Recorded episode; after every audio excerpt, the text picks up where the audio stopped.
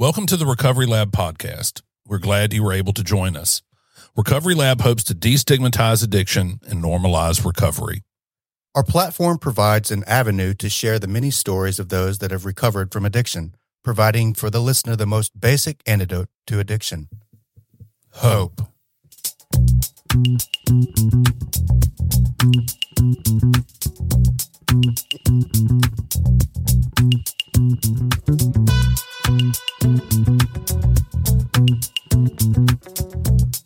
It's hard not to dance, isn't it? That's good stuff. Did you play that? I, no, I did not.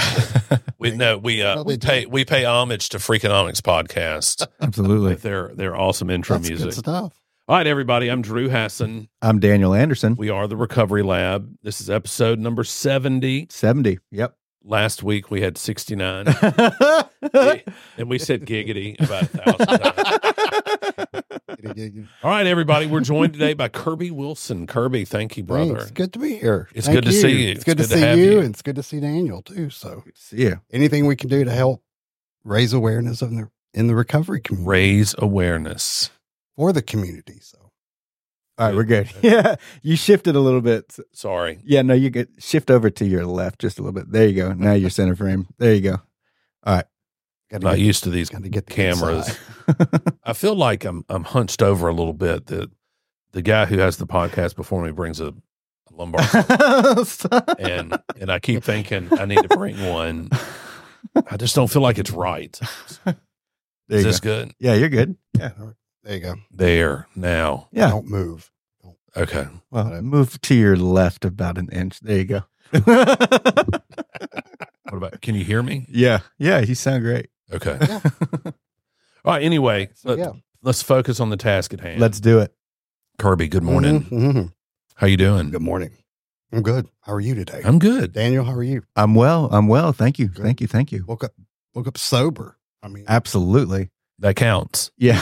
I was, you know, on, the- on the coming up here was uh, noticing the some of the hotels, you know, coming up this way, and have thought to myself, how many? I wonder how many people are there under the wrong terms, Probably all of them. yeah, the vast majority, 100%. conditions. Vast majority. you know, and a lot of them are waking up not knowing or coming to whatever it is. Like watching the sun come up. How did I get here again? What is this all about? What you know? Oh my God! If they even have gotten to that point yet, so thank goodness we're not there. Look, eh, you know, when I first came back to Jackson, when I got sober this time, I was living in Oxford House, and I the first couple times I drove by, like you know, up fifty five, and saw the string of motels. Like I had to, I had to call my sponsor and talk about it. Yeah, I, Like it put a funk on me. I've done the same thing. Yeah, there's there's something to be said about the the especially there at the end of the end of my run with my relationship with hotels and scandalous activities and you know, it's it's difficult to drive by a shady motel and not have a little bit of gratitude these days. Yep. You know. Yep. I mean all sorts of All sorts of all sorts of fun was had Oh there my God. if you could call it what that. you call fun now, and what was fun then certainly is by far you know no comparison. To, Absolutely. They're all disgusting, and and people are there owing to poor decisions. Yeah. How do I know? Because I made poor decisions and Yeah. I was there. right. Yeah. You know, it didn't even feel like it was me making those decisions. You know, it was just something that was, I had no other choice really, except to be in that environment. A compulsion. It's just the compulsion, the act, whatever it, whatever, you know, just not to have to live in reality anymore That's exactly right. and do that. So, so thank goodness. But, Well, you know, you know, hopefully, if that is the, the scenario of some people there this morning, let's pray that they can find some uh, solution or some help.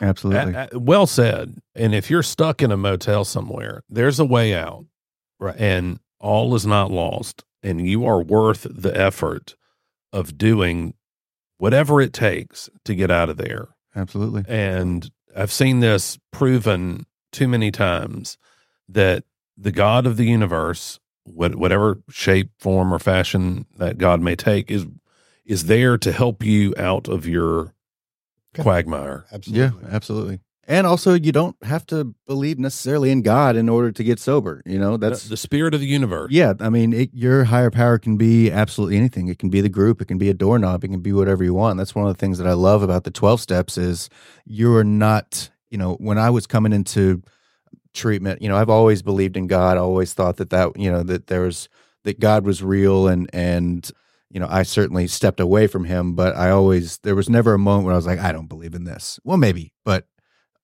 I, deep down in my heart, I always knew that there's something. And what I've what I've learned over the 20 years that I've been in and out of of the the program is oftentimes many people when they are coming in off of a run or have been act, you know in active addiction for 20 30 years and you sit there and say hey you need to you need to believe in God and you need to you know point your finger you must believe in God. Those people oftentimes would have turned the other way and and many of them would have died had we not been open about look you don't have to believe in our god. You don't have to believe in anything. We're we are here for you unconditionally. One of my clients was talking about he had a sponsee that was you know he he, he said that you know he on the front end he was like you know i practice witchcraft does that disqualify me you don't want to work with me do you and the guy was like, "No, actually, I that I, I really don't care. I do Like, not We'll care." we'll still work the twelve steps." And did, and you know the rest is history. But you know that's what's what I love about the program is we we wrap our our hands around anyone and everyone. You don't have to believe in what we believe in. I think the daily reflections yesterday or today said those who have maybe believed in God or a higher power and have lost that connection find it harder to reconnect than those who have never had it at all. Absolutely. And I can truly, I can see that. I can testify to that. That growing up, having a, you know, going to church, believing in God, being, you know, talking about it at home, saying the saying prayers before you go to sleep at night, and thinking, you know, prayers when you have meals and stuff. You know, believing in in in God growing up, and then, you know, rolling off, into alcoholism and addiction, and just believing, oh my God, I, there is nothing else. There's no power greater than myself that can get me out of this or anything else. Right. So con- reconnecting with that power, as we talk about in the program, you know, a power that you believe in, something that you can connect to, is can change you, change your life. Absolutely. It Finding a, absolutely can. yeah, finding a higher power you can do business with is Right. the most powerful thing that can happen to a person. Yeah. Well, you know the the the sad truth is that you know at organized religion uses the cudgel of fear and shame largely to to get you in line. If you you know here are the rules. This is what you got to do. This is what you got to believe. And if you don't do those things or don't believe this way, then, then you go to hell.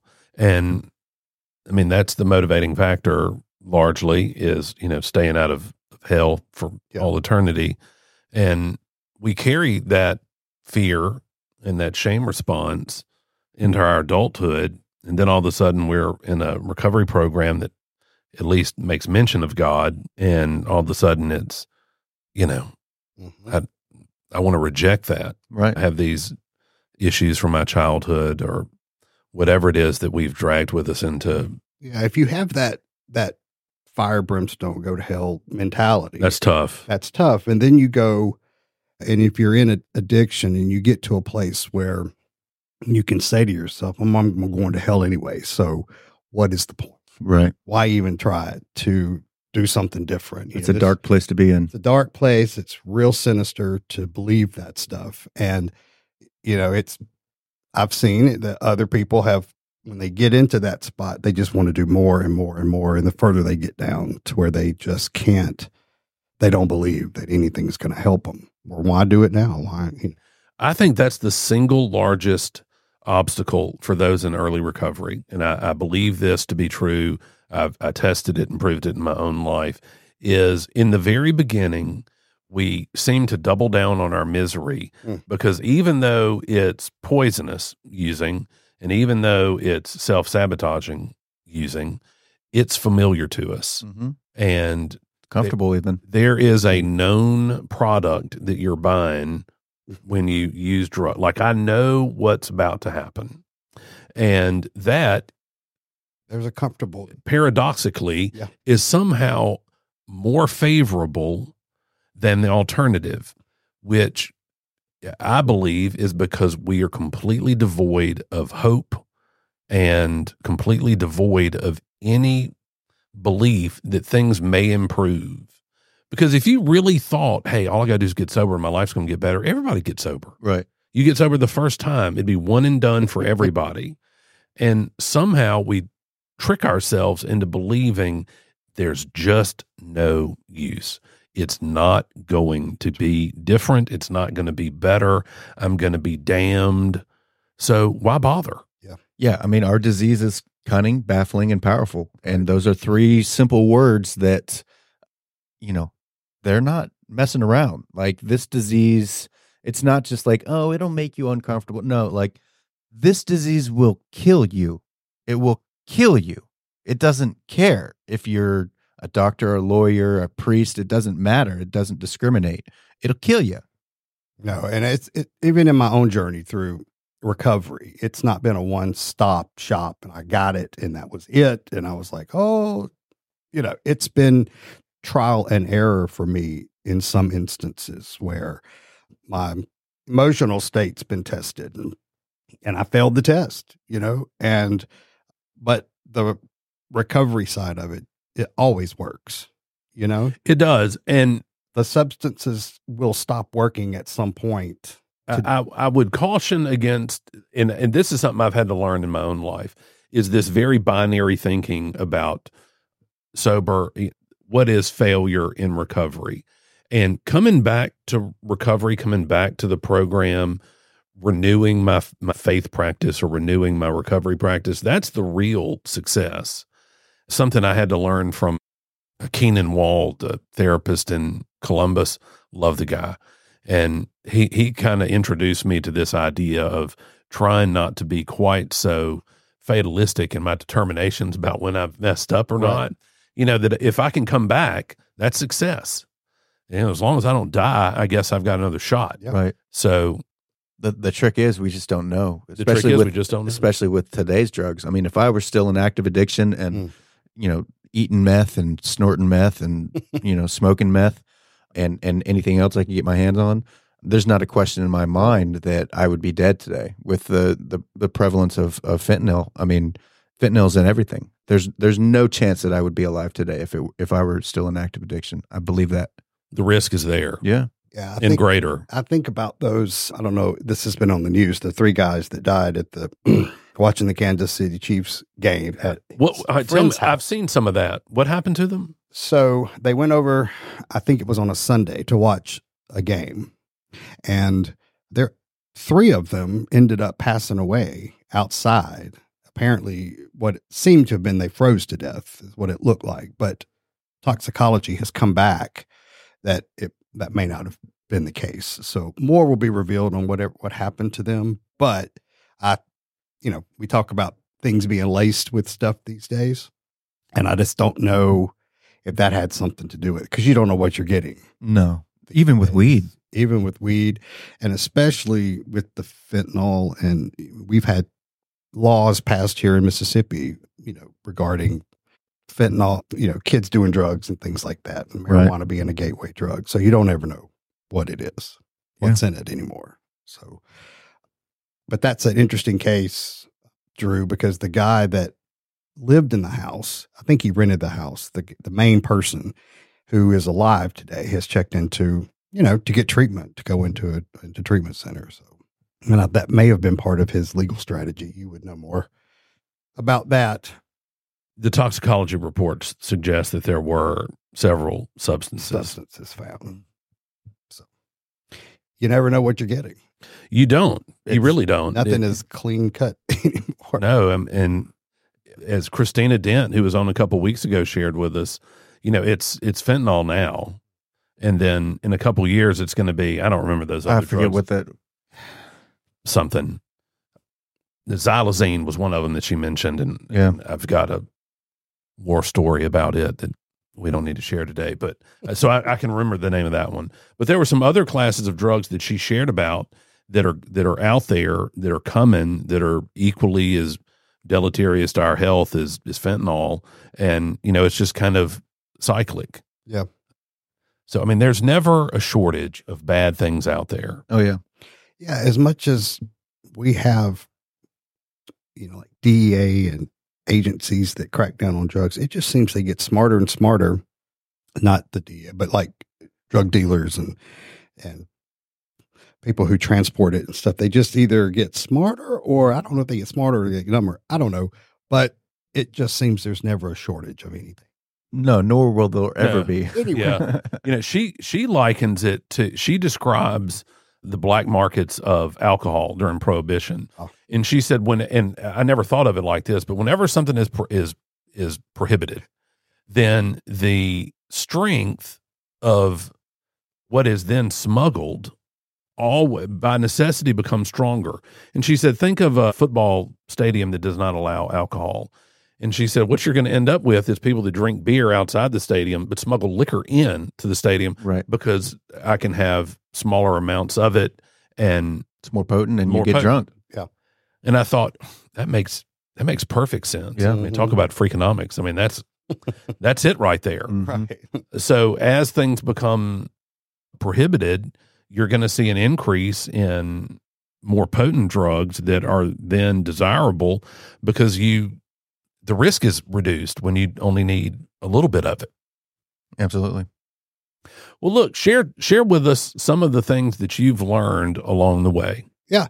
In your recovery um, practice. Yeah, I came into recovery in 2008. That's when I understood and figured out that I needed some help and that I could stop, but I couldn't stop starting, you know? yes. And yeah, well said. yes. and I I went went to my folks and I said I think I just need I think I need a little vacation. I think I need some help and I really did was serious about going somewhere to get some help. And I went to I did go to a facility to get some help, get detox and and do that cuz I just couldn't stop it.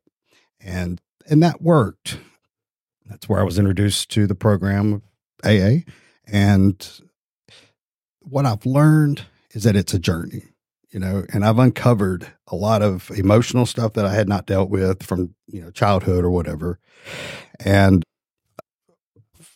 learned how to tell the truth if, you know, and be honest about where I am and what I'm doing. And the journey is quite revealing. I've heard in the rooms and, and meetings about it's peeling an onion. You know, the more you peel, the more stuff you uncover. That's just exactly the way it is. And what I enjoy most is the, the fellowship and meeting people in the program and getting to watch people's journeys along the way. Look, I think that's something really interesting that you you you pointed out how it really is a journey. Yep. And one of the tools that I've learned is to extract joy from the journey as Yep. opposed to extracting joy from see from a destination. Because even if you if you close your eyes and and try to think of the people that you're around that are in your orbit that are doing the thing. They're living the program and they're having the fruits of the rewards of it. They seem to be at peace. They're happy. They don't seem to have bad days. They've been at it for a minute and they've kind of gotten all their ducks in a row. Well, they're also on a journey. They're on a journey to maintain doing those things that got them there. You know, we seem to forget that we seem to to fool ourselves into thinking that oh man, if I just had his life, then I wouldn't have any more problems. And the truth is, that guy doesn't have many problems in his life because he's consistent in doing those things that he needs to do. Like he, after he achieved peace and serenity and calm and doesn't create, you know, after he achieved having no storms in his life, then he continued to do those things afterwards. Right. And that's how we main and so there's there's something about extracting joy and pride in knowing that we're on the healthy journey not not trying to extract joy and pride only from having no problems Yeah, absolutely. There's there's never going to be a point where I arrive in my sobriety. yes ever. Yeah. and, and I am completely okay with that. It is all about the journey. It's all about and and even the the difficult struggles that that come up in life. Okay, are you going to are, are you going to retreat into self-loathing and self-hatred and and self-sabotage or are you going to say okay this is a difficult situation what do i need to learn and how can i grow from this and that takes practice that takes a tremendous amount of practice just and, and to do. intentionality Right, absolutely. It's not just something that happens. I mean, I've I've been working on that for a very very long time, and I'm finally getting to a point where I can uh, I I can run to adversity with compassion and love for myself instead of shame, guilt, remorse, self loathing, and self hatred. Jimmy T, Central Group would say, alcoholics or addicts will find something that works and they'll quit doing it. yeah And that is that sounds like something he'd say. I've say seen it so many times. I've experienced that in my own life. You know, I get to a place where, oh my God, everything's great, you know, wonderful. And and you want to say, I can just do that one more time, or certainly one's not going to hurt. That's a bad mentality to have, you know, that that powerlessness over that first drink or first whatever it is. And then quit going to the meetings, quit socializing with people and thinking that the program or whatever that is not cannot help you, yes you know, because you can I can get there they won't understand this problem that I'm going through. No one's going to know what I'm talking about or I'm going to have to deal with this entirely on my own. And then the fear comes up, self-loathing, what Daniel was talking about. terminal uniqueness Yeah, nobody has suffered like i'm suffering yeah. I got rid of that that that Right. uh, thought process uh, when I got sober this time. I, it it, I it doesn't that- it's the it doesn't serve me. it's the apex of grandiosity it's ego, man. It Yeah. so the world has never seen problems like mine And- Shut the up. Right. and, and God forbid I'm going to come back into a room of people who are the judgiest people in the world and go, I have gone back out or I've relapsed or something. And, you know, admit that to them so they can sit there and judge me. My ego is so hard fast on that. Absolutely. There is nothing that has ever happened in this world to someone that they did not push through and stay sober. So there's literally nothing that could happen in my life that someone else hasn't gone through in sobriety and walked through with dignity and grace. And, and, and when someone else comes, when someone does come in or something like that, you know, when we hear those stories, the love that we have for them, there's just such a- Compassion. it's compassion, and it's a- a little bit of relief that I'm glad it's I'm glad it's not me today, but at any given time, that could be me. Oh, I'm just one wrong Yeah. decision from one bad decision, Yeah. one fib away from something triggering all that stuff and starting that cycle. That's awful, awful. It is an awful feeling because really and truly we are only like we this may have been before we started recording because you're gonna have a bad day Absolutely. and then you may even have a couple bad days and the worst thing that can happen is that you bump into the wrong person at the wrong time and you know you're without that Mental defense, spiritual defense. Yeah. Yeah. spiritual defense. and boom Yep. you know we're we're we all have clay feet i think is how i heard it when i first came into hmm we all have clay feet and we try to stave off disaster by adherence to a practice that has worked for us Yeah.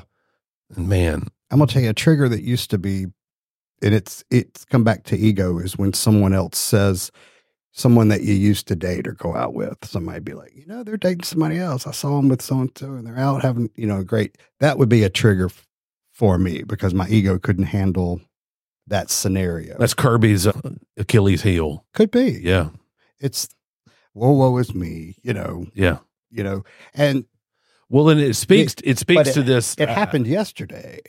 oh it did Oh, it did. Somebody brought up that that yesterday, and and I shared it with somebody. I, I called somebody immediately after all that happened, and I was like, you know, this in the past would have triggered something, and today I can tell you it doesn't.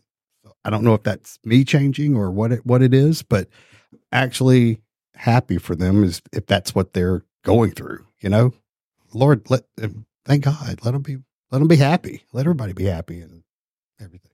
Well, I think that's that's the the miracle of the program. Yeah. Is that we can behave and we, we can have a reaction that is not good. We can be whatever. Yep. And then we can have that pointed out to us. And then we can learn in the future when it happens again, because those feelings are going to come back. Oh yeah. Something's going to trigger it. And we can have a healthy response to it. And I think uh, as much as I've been harping on lately about tracking our our positives and reminding ourselves of the good things that we've done, that would be that'd be something I'd be proud of. Yeah, that the emotional maturity that we Yes. talk about in in meetings and stuff that we kind of stop growing emotionally when we get involved with alcohol or whatever or drugs or whatever it is. We just stop growing. And so learning how to deal with those emotions and those feelings maybe something I never had to I never dealt with. You know, I never matured when it came to that aspect of things. And the ego is just crazy anyway. So being able to grow through the journey of Alcoholics Anonymous and the, whole recovery process. Well, That's then, what it's about. and then you do what you're doing today.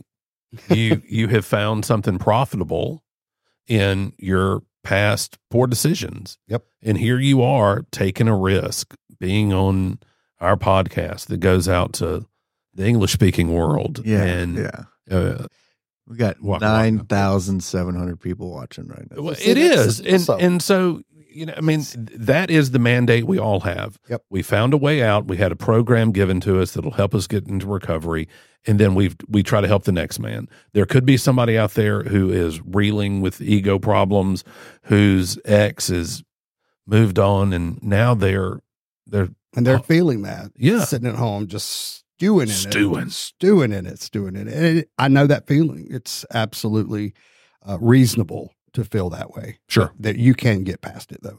I mean, it is possible. But, you know, part of this responsibility of being in this program is to pass on what has been so freely given to me, freely given. freely. And every day it's freely given to me. It is accessible. And you guys are doing, I guess, the Lord's work by passing this on through this environment. And, you know, this is technology. This is where things are moving and where things have evolved into. If you think back into the 1930s when the program first came around, they had a book, you know, that was what mailed to people and they had to read stories in the back and they didn't know when they were going to see another alcoholic or, or somebody in recovery. They had no idea. It would have to be tougher back then. Oh my gosh. Oh, yeah. I mean, We should be grateful that we don't didn't have to get sober in the Absolutely. or go to a. Th- phone booth, you know, to call and find out, can I help somebody? Man, we have got, we have got stuff at our fingertips at your ready fingertip every day to help somebody or be of service. And that's another aspect of all of, of this program is being of service that I have found in my own recovery that helps me the most is just being of service to either a home group or a group and other members of the of the community. So Absolutely. Well, I can tell you how you have helped me. You can always count on Kirby to welcome you with a warm smile. I'm serious. You Mm. always have a we've known each other, I don't know, since I For- mean at least 10 years. yeah for a minute, At least 10 years. you. I've never seen you being asked to somebody, and you're always pleasant, and that people count on that. I think that people forget just how beneficial consistency is, not just in your own life, but to, for those around you. And so I, I thank you for that. Well, thank you. It's it's been a pleasure knowing you. And even if we don't see each other for long periods of time, there's always that when we see each other, it's like, yeah, I'm happy to see you. What's- yeah, I what's feel like you're happy to see me too. and it's genuine. It's not Yeah. a fake, you know, process. So and that's part of the commu- sense of community that that a 12 step program Yeah. or uh, look whatever it is that you're that you want 12 steps celebrate recovery we're, we're here for all of it Oh yeah. that sense of community Yep. that you can get in church or at your Wiccan circle or whatever it is that you're that's your thing. The sense of community is important. It's a Yeah. very important component to your recovery. I mean, after all, the opposite of addiction is connection. You know, we all need some way, some place to be able to connect with other people. And if Alcoholics Anonymous is that for you, great. If Narcotics Anonymous is that for you, or CA, eh, what, whatever, celebrate recovery, whatever, you know, smart recovery, Smart recovery. whatever. It doesn't matter. Any any path to recovery is a, is a path that Recovery Lab supports. Right. So you know, it's it's it's good, man. It's good. It's good to reach out to people and let them know that there is an option for you other than waking up or coming to or having to do the same thing every day that's that's not working for you anymore. And that's Well, and there is Yeah. hope. There is hope. Yeah. There is a way out. And I don't think that and that single message gets because at, at its core, I feel like that is the one thing that keeps people from getting sober is they don't feel that hope, and they're resigned to a life that you know where dr- uh, drug and alcohol use is the the optimal choice, and there is a better way. Yeah. and being there and being part of the community and having people that hold you accountable and that are to, there to inspire you and are there to lift you up during the tough times. I mean that I think that's the most important component to to go into meetings and to being an integ- being an integral part of the community. of the community. Yeah, passing. Absolutely. So Daniel, what was the last thing for you? What was the final you just had enough and said I need to Uh do that again and I'm super effective at hitting walls and getting to a point where I just don't have any other choices. I I I did the whole, you know, get sober for the marriage, get sober for the kid. I tried all of that and and again would hit my head against the wall time and time again. And and ultimately it was me arriving at a I had a, a rental house that I was renting right down the house from my son and ex-wife and there was like a little backyard area and at this point i had i had been in and out of the rooms for 17 years 18 years. Yeah. a few times i've had some you know two years sober and relapse maybe two and a half years sober relapse. Uh, but i was still holding on to some sexual stuff from my past that i I really wasn't really wasn't willing to take a look at at all. And and that that kept me sick. So where where i wound up was sitting behind this rental house completely alone a house you know completely empty and void of of any connection or love whatsoever and that's all due to my own poor life choices and the the options for me were were very clear very clear it was take a gun and end it or be willing to take suggestions and be willing to let God work in my life and me stop trying to do things my way. My way got me where I was sitting right there that night. And so I was too much of a chicken to to you know off myself and so I I called my my sponsor that I had had and and I said, you know, I I think I'm ready. I mm-hmm. think I'm ready. And and another thing that happened for me that was monumental in in this moment and, and this time frame in my life was I, I hopped back into my therapy. My therapist Zach, I, I reached out to him and was like, bro, I really, really need to really, really need to talk to you. And and I went into his office and I was just bawling, just bawling, just snot coming out of my nose, just I was so tense and so wound up. And I had a gun in my car. And and I had made a decision that I if I don't hear something, that I'm gonna drive to the reservoir where I proposed to my wife and I'm gonna shoot myself. That was my plan. And I walked in and I I laid it all all, all on the line for Zach, and I was like, you know, again, just bawling and crying like a little school schoolgirl, and and and he looked at me with the most calm demeanor and and no expression on his face and all he said was i can help you with that Mm. i can help you with that and it was like a, a million pounds were lifted off my chest and i was able to exhale for just a second for the first time in a long time.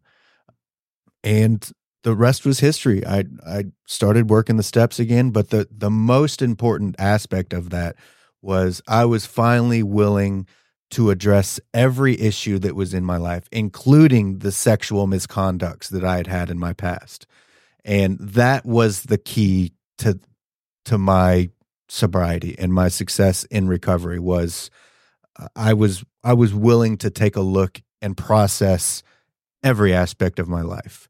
And I feel like God kind of recognized that that willingness as well and kind of took me by the hand and said, "Okay, I think you're ready. Let's get this going." And and and, and the rest is history. But it, it took a it took me hitting the wall and becoming willing to address every aspect of of my life in my past, process it, being willing to process that and it was at that moment that I was willing and or, that I was able to achieve some some sort of I'd had sobriety before, but I was always running for myself. And this time I was willing to not run for myself about the the past issues that I had. And I've I've had a string of of pretty great 24 hours. It's not always rainbows and sunshine, but it's it's a hell of a lot better than it was that night when I was sitting behind my house and actually it wasn't my house. My dad was paying for it. I I owned nothing, you know, and that's that's where my addiction took me. And God and and other people, the program of Alcoholics Anonymous, they they I crawled back in. They they gave me a big hug. They said, "We love you. Keep coming back. We're glad you're here." And nobody else in the world would was was ever going to say we love you and keep coming back other than those people. Even i you know i tried church and Yeah. you know you start talking about you know i i really you know i ate some meth and and i really you know i want to do it some more you know. I i got i got weird looks when i said that in small groups.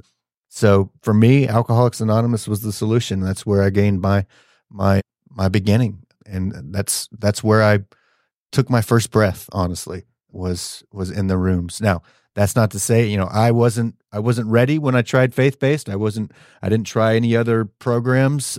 And you know because i wasn't ready when i tried faith based programs that's why they didn't work because i wasn't ready to quit digging. I was ready to quit digging when alcoholics anonymous was in the forefront of my mind. And so that's the path that i took. But that's that's not to say that i don't support faith based celebrate recovery any other a- avenue to recovery like i said before any any any program anything that brings you to long-term sobriety man It's worth it. we we here at the recovery lab we're we're all about that we're always going to love you so Look, let me share with you a story that has been so impactful. Like I saw this happen in real life. So, dear listener, as you can see, like behind Daniel, there is, you know, it says recovery lab. And then if somebody is sitting in that chair, there's a green screen back there. So, and there's one behind Daniel. So I saw this happen a couple weeks ago, and it's such an it's made such an impact on me that I've shared it not only with my wife, and we'll share it again on today's episode. So Daniel was in here. Like, ima- put yourself in this position. You spend money and an entire day trying to fix something that does not ultimately work. In your, I thought it was fine, but he was having to come apart about it. Mm. Fixing these green screens, installing blue screens they were they they installed the blue screens that are supposed to be superior, only to have you know that endeavor be a failure. And so I was here the next day getting ready for an episode, and he's caterwauling about the the blue screens, and you know, and then so he stands up and he's complaining about it, and he was he seizes that negative self talk, and then and I don't remember exactly what he said, but he rattled off a couple lessons he could learn from having done the blue screen thing. And I thought, there it is. There is the miracle of being intentional about finding something profitable out of our I won't even call it a mistake, but just out of our, it wasn't a mistake to use the blue screens. They looked good though. They, They they looked good, but they didn't work. it didn't work well. So, you know, I'm rem- I was reminded, and I had a, a beautiful, you know, had beautiful evidence mm. right in front of me of how I can choose to think only about the bad, or I can choose to find something good about it and use it to my benefit going forward. And we are every day faced with choices, and we can either choose to be miserable and complain, or we can choose to learn from it and can and can can move forward accordingly. And so, in just a couple short years, I mean, there he goes from you know wanting to to commit Mm-hmm. you know, Suicide. suicide Yep. to forcing himself to think of something beneficial from having lost a day of labor and I shouldn't even say lost a day of labor because No, he, he it gained was still he- profitable He to gained experience in the installation of green screens and blue screens and all that. So I, I applaud you for that. Oh, thanks, man. I wanted to brag on you in front Thank of people. You Thanks. did good. It, it does look good. Thanks, man. I have no. There's a lot of work in here. Pi- pivot the camera to you so everybody can see. There it is. Recovery lab Yeah, going that looks- hard. That looks better up there.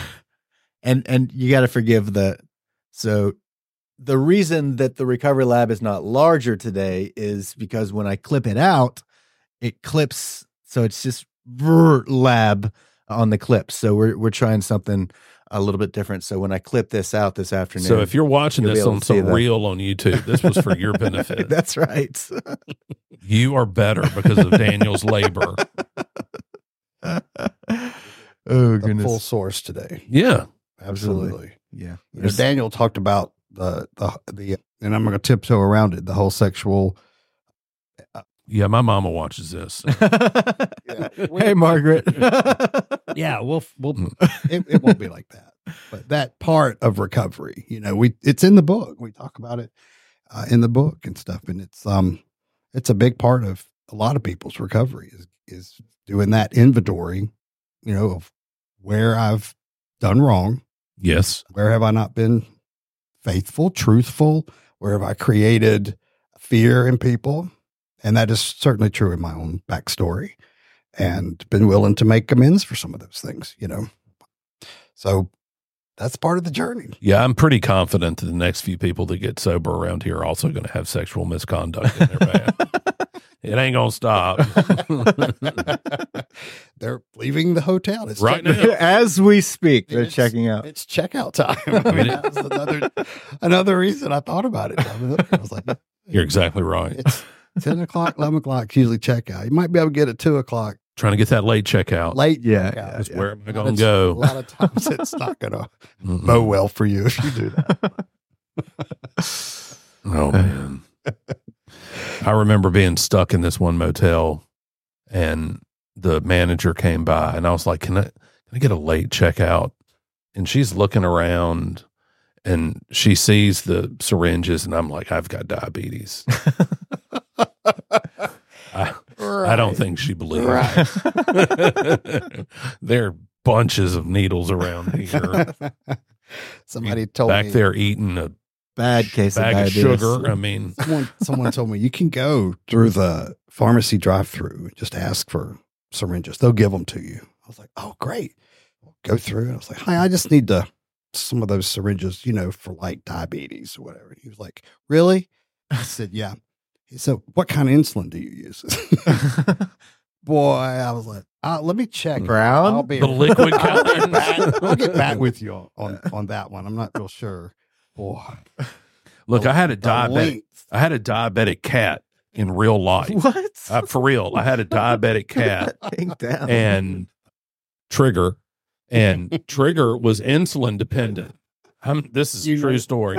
Cat was Look, Trigger. Trigger Got it. was the. My, I was able to stay stocked up on Mm. clean syringes because of Trigger. yeah. Yeah, that's a true story. Oh, I got you. Got you. Because Trigger, Trigger, look, they're Trigger Hassan at the Walgreens. even, Oh, even man. when Trigger passed. the links Oh, that Trigger we'll been go to. Trigger had long since departed. Trigger. oh, but but no, yeah. maybe not make a reel out of that in parts. Well, I don't know. It's just one of the many stories that we can Uh, tell of some crazy ass shit stuff that you know just goes on and and and the creativity. You know, if we Oh, we're a creative the bunch. work and effort it takes to use drugs like we did.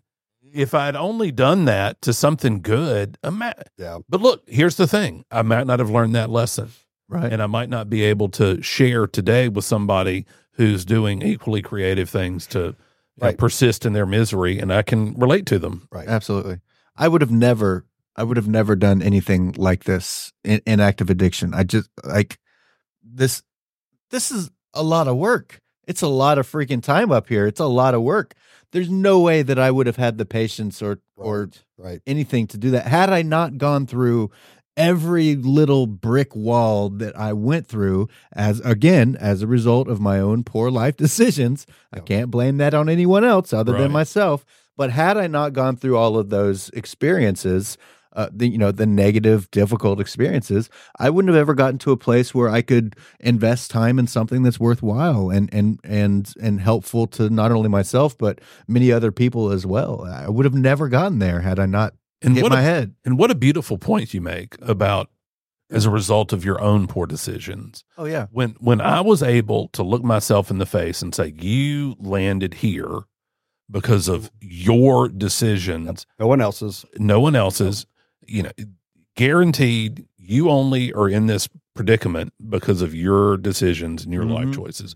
And there's power there because if I can choose, if my choices can get me here, perhaps my choices can get me out of here. yeah, absolutely. I mean, it takes it takes a choice in order to you know. But again, we can't do this on our own. I No. excuse me, I can't do this on my own. I have to have a, a myriad of individuals to, and I have in in the past that that reached out and and have helped me. So you know, yes, our our decisions got us where we were. Yes, our decisions can put us on the right path. But ultimately, if you're anything like me, if you're the drug addict and alcoholic that I am, then you're going to need help, and and you can't. I can't do this on my own. Right. And that's where the program really comes in, and and and fellowship in, in all programs and, and walks really really plays a, a significant role in in long term sobriety and the ability to achieve that.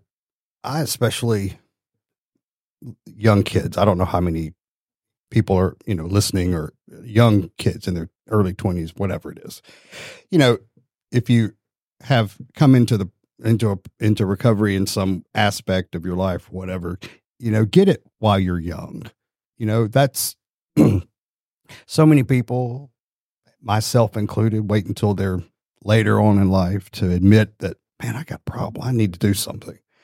And you know, if you're young and haven't maybe had to suffer so many consequences, financial consequences, I myself, financial consequences, you know, relationship consequences, just stuff like that. If you haven't had to experience that yet, you've got so many more years to to build up everything that you think you probably need or want in life and and do it in recovery. Well, it's like saving and compound interest. You know, if you start young, you can, Yeah. you'll have What's more. that? Yeah. What was yeah. And you know, the, you mentioned your your mom and my parents taught me how to do those things growing up, and it was not their. They taught me what to do, right from wrong. Yet my decisions, my selfish, self centeredness, little ways, are what got me Mm, I'm familiar. in those, in those things. Because I'm familiar with the practice no, for sure. really, Departure from what dear old dad would have had me do. Gosh, if I could go back, you know, my dad would tell me, he'd, he'd say, you know, just listen to what I'm telling you. I'm always right. And of course, when someone tells you that, they're like, You know, my my only the only thing I would add to that is if you're young and you know, I, I first got sober when I was real young. I was still a teenager. And I had not yet developed full on physical addiction to anything. So if you're young and you're kinda mhm. you've got those tendencies. My hope for you is that if you don't really buy into the recovery program when you're real young, like truly buy into it, then I hope that you run off real fast and get physically addicted to something. Don't die or hurt anybody else, but suffer the consequences of actual physical addiction Expediently. because it will it will motivate you. Absolutely. There is something that we all wish to avoid about being dope sick. Mm. And or you know, coming off opiates, you know, makes you physically feel awful. But coming off of like meth makes you feel mentally awful. Mm-hmm. Like it does something to your brain that is not desirable. Yeah. No, it's not fun. So I I, you know, we're all in go on out there. If if you're not going to buy into what we're selling, then hurry up and get on some. Sometimes you have Yeah. to get out of people's ways so they can Yeah, l- let them screw up, scrape their knees a little bit, reach that bottom and just hope they don't die. Hope you don't die in the meantime, right. or hurt someone else or hurt someone else. Mhm. Yeah, I certainly am, have been on you know a path before and I am blessed not to have Oh, done some, aren't we all? but you know that option is always out there. I mean, literally every one of my friends, it's a miracle they didn't kill somebody Oh yeah. Because we all drove when we shouldn't have, Oh and we all did dumb shit. yeah. It's it's. yeah. It's crazy. I mean, using the drugs in the first place, I mean, it's a miracle we didn't kill ourselves, but yeah, like everybody in my orbit should be grateful that they're not in prison for having killed somebody driving to the store Yeah.